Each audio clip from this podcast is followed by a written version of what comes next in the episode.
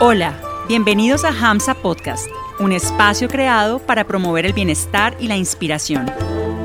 Escucha, reflexiona, practica y sé feliz.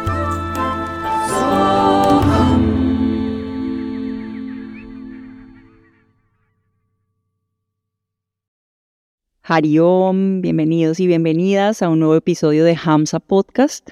Espero estén teniendo una semana muy productiva, que se encuentren muy bien, con la mente vibrando en positivo, inspirada y el espíritu elevado. En el capítulo del día de hoy queremos seguir compartiendo con ustedes algunas de las enseñanzas de nuestro maestro y gran yogi, gran maestro espiritual, Swami Shivananda, sobre el tema el poder del pensamiento en el capítulo anterior empezamos con la lectura de este texto titulado de la misma manera de Swami Shivananda, donde nos hablaba sobre el poder del pensamiento y nos decía que, el poder del pensamiento radica en la comprensión de que nuestros pensamientos son energía creativa y también tienen un impacto mm, directo en nuestra realidad y en nuestro entorno. Swami Shivananda nos dice que al cultivar pensamientos positivos, disciplinar la mente, eh, practicar la gratitud y también enfocarnos en nuestros deseos y objetivos, podemos utilizar el poder del pensamiento para crear una vida más plena, más feliz y más significativa. Por eso es tan importante aprender sobre la dinámica de los pensamientos y de la mente en general. Entonces vamos hoy a continuar con la lectura del capítulo número 2. Vamos a, a compartir solamente algunos extractos y recuerden que quienes se interesen eh, por profundizar más en este tema, en la descripción del capítulo hemos dejado para ustedes disponible el libro completo en versión PDF en el link que encuentran allí. Vamos entonces a empezar con el capítulo 2, titulado El poder del pensamiento, sus leyes y su dinámica. Y comenzamos desde el subtítulo que dice, los pensamientos similares se atraen mutuamente. En el mundo del pensamiento también opera la gran ley de lo similar atrae a lo similar. Las personas de pensamientos similares se sienten atraídas entre sí. De ahí las conocidas máximas, los pájaros del mismo plumaje siempre vuelan juntos, o dime con quién andas y te diré quién eres. Un doctor se siente atraído hacia un doctor, un poeta hacia un poeta, un cantante hacia un cantante, un filósofo hacia un filósofo, un vagabundo hacia un vagabundo. La mente tiene un poder de atracción. Tú atraes continuamente hacia ti desde los aspectos visibles e invisibles de las fuerzas vitales a los pensamientos, influencias y condiciones más análogos a tus propios pensamientos y líneas de conducta. En la morada del pensamiento, las personas de pensamientos similares son atraídas entre sí. Esta ley universal está operando continuamente, seamos conscientes de ello o no. Lleva contigo cualquier tipo de pensamiento que te agrade y mientras lo mantengas contigo, no importa por dónde vayas, por el campo o por la montaña, atraerás incesantemente hacia ti, advertida o inadvertidamente, exacta y únicamente lo que corresponde a tu propia cualidad dominante de pensamiento. Los pensamientos son de tu propiedad particular y puedes regularlos y adaptarlos enteramente a tus preferencias, reconociendo firmemente tu capacidad para hacerlo. Está totalmente en tus manos determinar el tipo de pensamiento que mantienes y, consecuentemente, el tipo de influencia que atraes.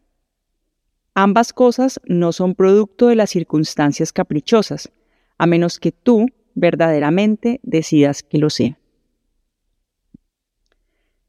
la gripe y el contagio de pensamientos. El pensamiento es una acción auténtica, es una fuerza dinámica, es muy contagioso, más contagioso que la gripe. Un pensamiento simpático de tu mente despierta otros pensamientos simpáticos en la mente de aquellos con quienes estás en contacto. Un pensamiento de cólera produce una vibración similar en aquellos que rodean a una persona furiosa sale del cerebro de una persona y penetra en el de otras que viven a grandes distancias y las excitan. Un pensamiento de alegría produce pensamiento de alegría en otros. Uno se deleita intensamente y se llena de gozo cuando ve a un grupo de niños riendo, saltando y jugando llenos de alegría. Un pensamiento gozoso en nuestra mente crea pensamientos gozosos en otros. Por tanto, mantén pensamientos sublimes y elevados. Haz que una persona buena y honesta permanezca en compañía de un ladrón. Pronto esa persona honesta comenzará a robar. El pensamiento es muy contagioso. La aplicación de una ley psicológica. Mantén el corazón joven, no pienses, me he hecho viejo. Pensar de ese modo no es un hábito malo. Aleja ese pensamiento. Cuando tengas 60 años piensa, tengo 16. En lo que pienses te convertirás. Esta es una gran ley psicológica. En lo que la persona piensa, en eso se convierte. Esta es una gran verdad. Piensa, soy fuerte y te harás fuerte. Piensa, soy débil y te harás débil. Piensa, soy un necio y te convertirás en un necio. Piensa, soy un sabio o Dios, y sabio o Dios serás. El pensamiento moldea y da forma a las personas. Ellas viven siempre en un mundo de pensamientos. Cada persona tiene su propio mundo de pensamientos. La imaginación hace maravillas. El pensamiento tiene una fuerza tremenda. Es, como ya se ha dicho, algo sólido. Tu presente es el resultado de tus pensamientos pasados y tu futuro sobrevendrá de acuerdo con tus pensamientos actuales. Si piensas rectamente, hablarás y actuarás rectamente. La palabra y la acción siguen siempre al pensamiento. Comprende las leyes del pensamiento. Toda persona debería tener un conocimiento y comprensión de las leyes del pensamiento y su modo de operar. Solamente así puede vivir en un mundo con tranquilidad y sin sobresaltos y puede utilizar las fuerzas beneficiosas de la mejor manera posible para lograr sus objetivos. Puede asimismo neutralizar las fuerzas hostiles o las corrientes antagónicas. Igual que el pez nada contra la corriente, así también la persona puede ir contra las corrientes hostiles, ajustándose y salvaguardándose adecuadamente por medio de métodos precautorios. De otra forma, se convierte en un esclavo es sacudida inevitablemente de aquí para allá por diversas corrientes. Es arrastrada por un río, como un pedazo de madera. Es miserable e infeliz en todo momento, aun cuando posea grandes riquezas. El capitán de un vapor que dispone de un compás, que conoce el mar, las rutas y las corrientes oceánicas, puede navegar mansamente. De otro modo, su vapor se vería inevitablemente arrastrado de un rumbo a otro, y terminaría naufragando, arrojado contra alguna roca o iceberg. Del mismo modo, un sabio navegante del océano de esta vida, que tiene un conocimiento detallado de las leyes del pensamiento y de la naturaleza, puede navegar suavemente y alcanzar el objetivo de su vida positivamente. Conociendo las leyes del pensamiento, uno puede modelar su carácter en la forma que prefiera. El dicho popular, en lo que un hombre piensa, en eso se convierte, es una de las grandes leyes del pensamiento. Piensa que eres puro y serás puro. Piensa que eres noble y serás noble. Revístete de una naturaleza buena. Piensa bien de todos. Haz siempre buenas acciones. Sirve, ama, da. Haz felices a otros. Disfruta sirviendo a otros. Así cosecharás felicidad. Te verás rodeado de circunstancias y oportunidades favorables. Si dañas a otros, si haces tratos escandalosos o perversos, si criticas o injurias, si explotas a otros, si adquieres su propiedad por medios deshonestos o si haces cualquier acción que pueda causar dolor a otros, cosecharás dolor para ti mismo. Te verás rodeado de circunstancias y oportunidades desfavorables. Esta es la ley del pensamiento y de la naturaleza.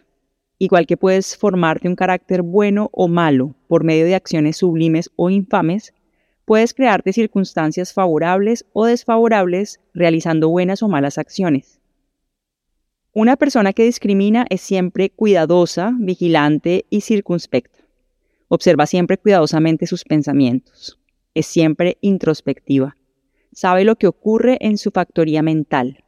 que guna o cualidad prevalece en cada momento determinado. No permite jamás que un pensamiento negativo atraviese las puertas de su mente. Los sujeta cuando aún están en germen.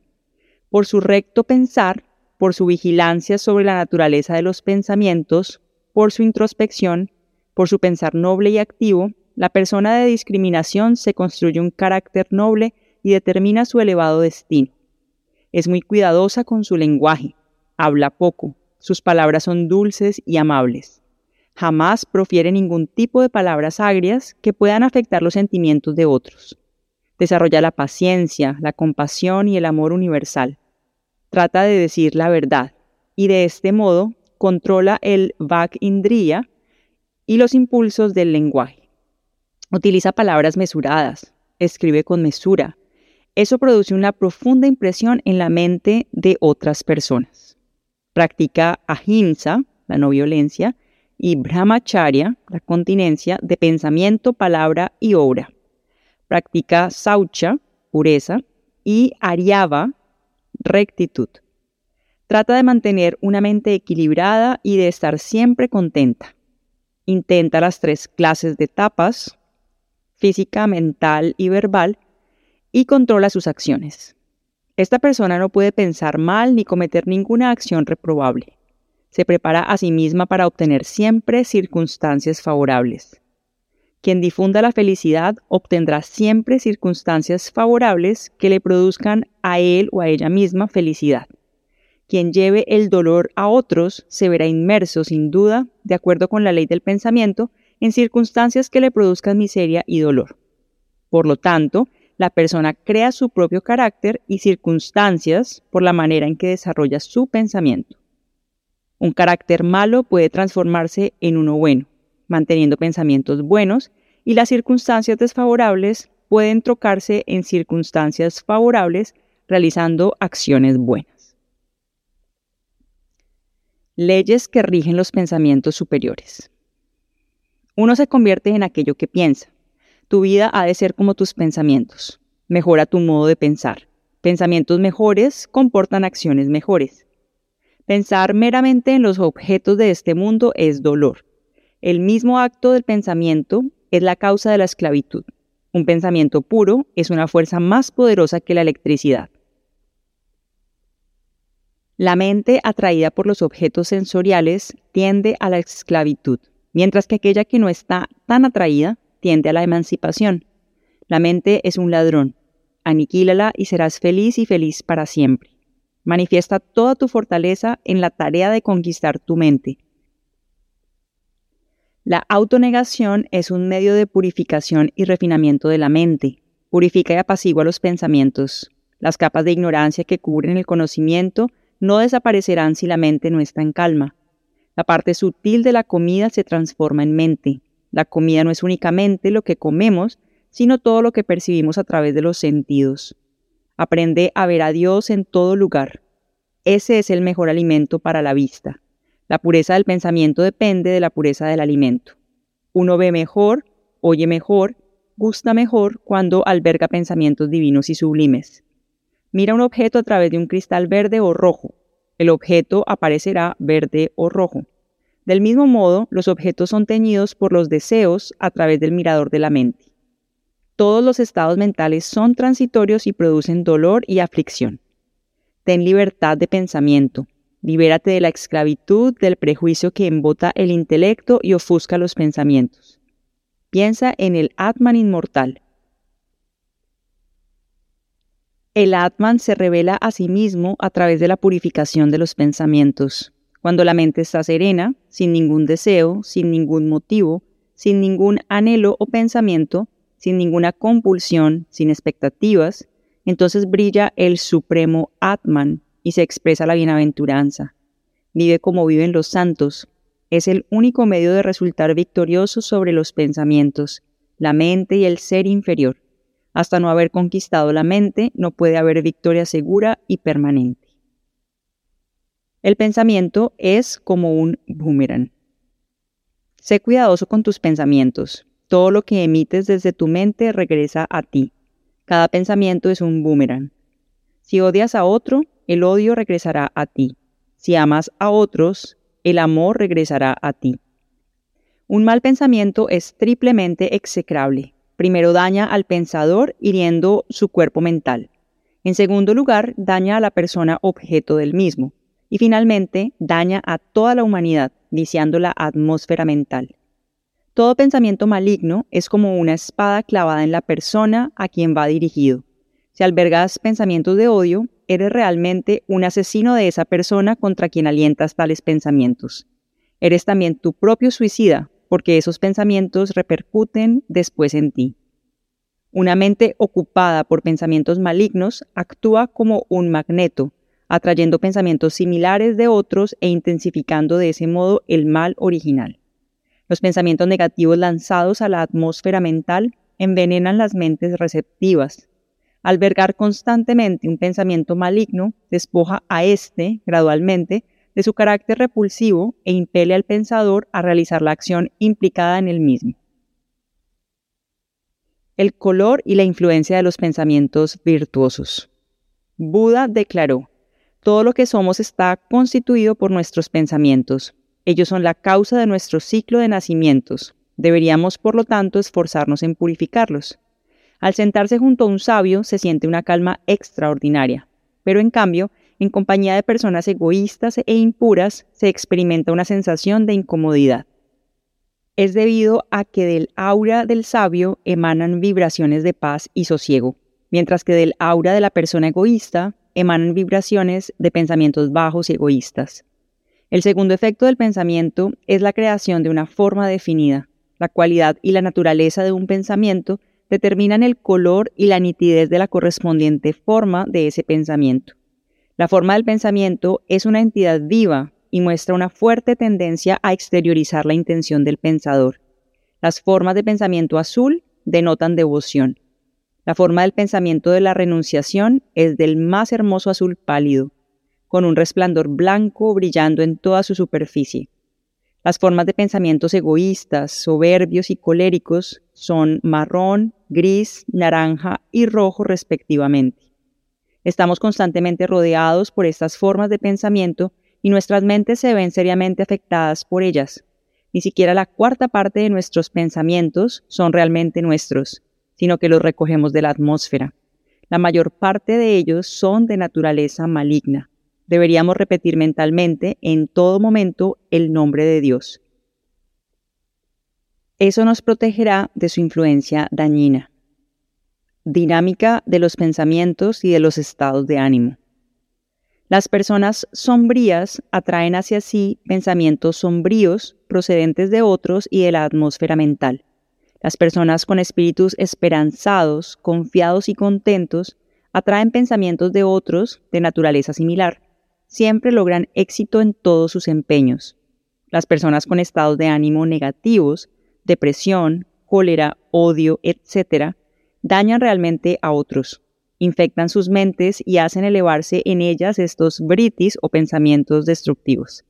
Son en verdad culpables, producen grandes males en el mundo mental. Las personas felices y contentas son una bendición para la humanidad, aportan felicidad a otros. Así como una mujer joven y hermosa cubre su cara y se niega a salir y tomar contacto con otras personas cuando tiene una llaga ulcerosa en la cara, así también uno no debería presentarse en público y salir con sus amigos cuando está deprimido o siente odio o celos porque infectará a otros con esos estados de ánimo. Será una amenaza para la sociedad. La dinámica del pensamiento en el entorno universal el pensamiento sale realmente del cerebro y revolotea alrededor de uno. Cuando un pensamiento, bueno o malo, deja la mente de una persona, da lugar a vibraciones en el manas, la atmósfera mental, que viajan a lo largo y a lo ancho en todas direcciones. Penetra también en las mentes de otros. Un sabio que viva en una cueva de los Himalayas puede emitir un pensamiento poderoso que alcance una esquina de América. Quien trata de purificarse en una cueva, purifica realmente el mundo y lo ayuda en toda su extensión. Nadie puede impedir que sus pensamientos puros penetren en las mentes de aquellos que verdaderamente los desean. Así como el sol convierte continuamente en vapor cada gota de agua que hay sobre la superficie de la Tierra, y así como todo el vapor producido de este modo se une entre sí formando nubes, todos los pensamientos que proyectas desde tu rincón solitario subirán y fluctuarán a través del espacio, uniéndose a pensamientos similares proyectados por aquellos que son como tú, y al final, todos estos pensamientos santos descenderán con tremenda fuerza para subyugar a las fuerzas indeseables. Muy bien, hemos sabido llegar al final del segundo capítulo de este libro titulado El pensamiento y su poder de Swami Shivananda. Esperamos que mm, todas estas enseñanzas aquí compartidas resuenen en ustedes, que los deje reflexivos y que los motive también a seguir indagando y seguir, seguir em, comprendiendo un poco mejor eh, todo este tema del pensamiento positivo, del pensamiento y su poder, que en definitiva es algo bastante relevante para dirigir el rumbo de nuestras vidas, para tener mejores relaciones primero con nosotros mismos y obviamente con los demás y con el entorno, y finalmente para que nos ayude a establecernos cada vez más en esa eh, esencia divina que es nuestra naturaleza, que es paz, es dicha, es bienaventuranza. Deseamos que tengan una linda semana, que cultiven esos pensamientos positivos que los inspiren y nos vemos de nuevo como siempre el próximo jueves en un episodio más de Hamza Podcast. Hasta pronto. Gracias por permitirnos acompañarte hoy y por regalarte este espacio de escucha, práctica y reflexión. Síguenos en redes sociales. Que tu vida vibre siempre con mucha inspiración.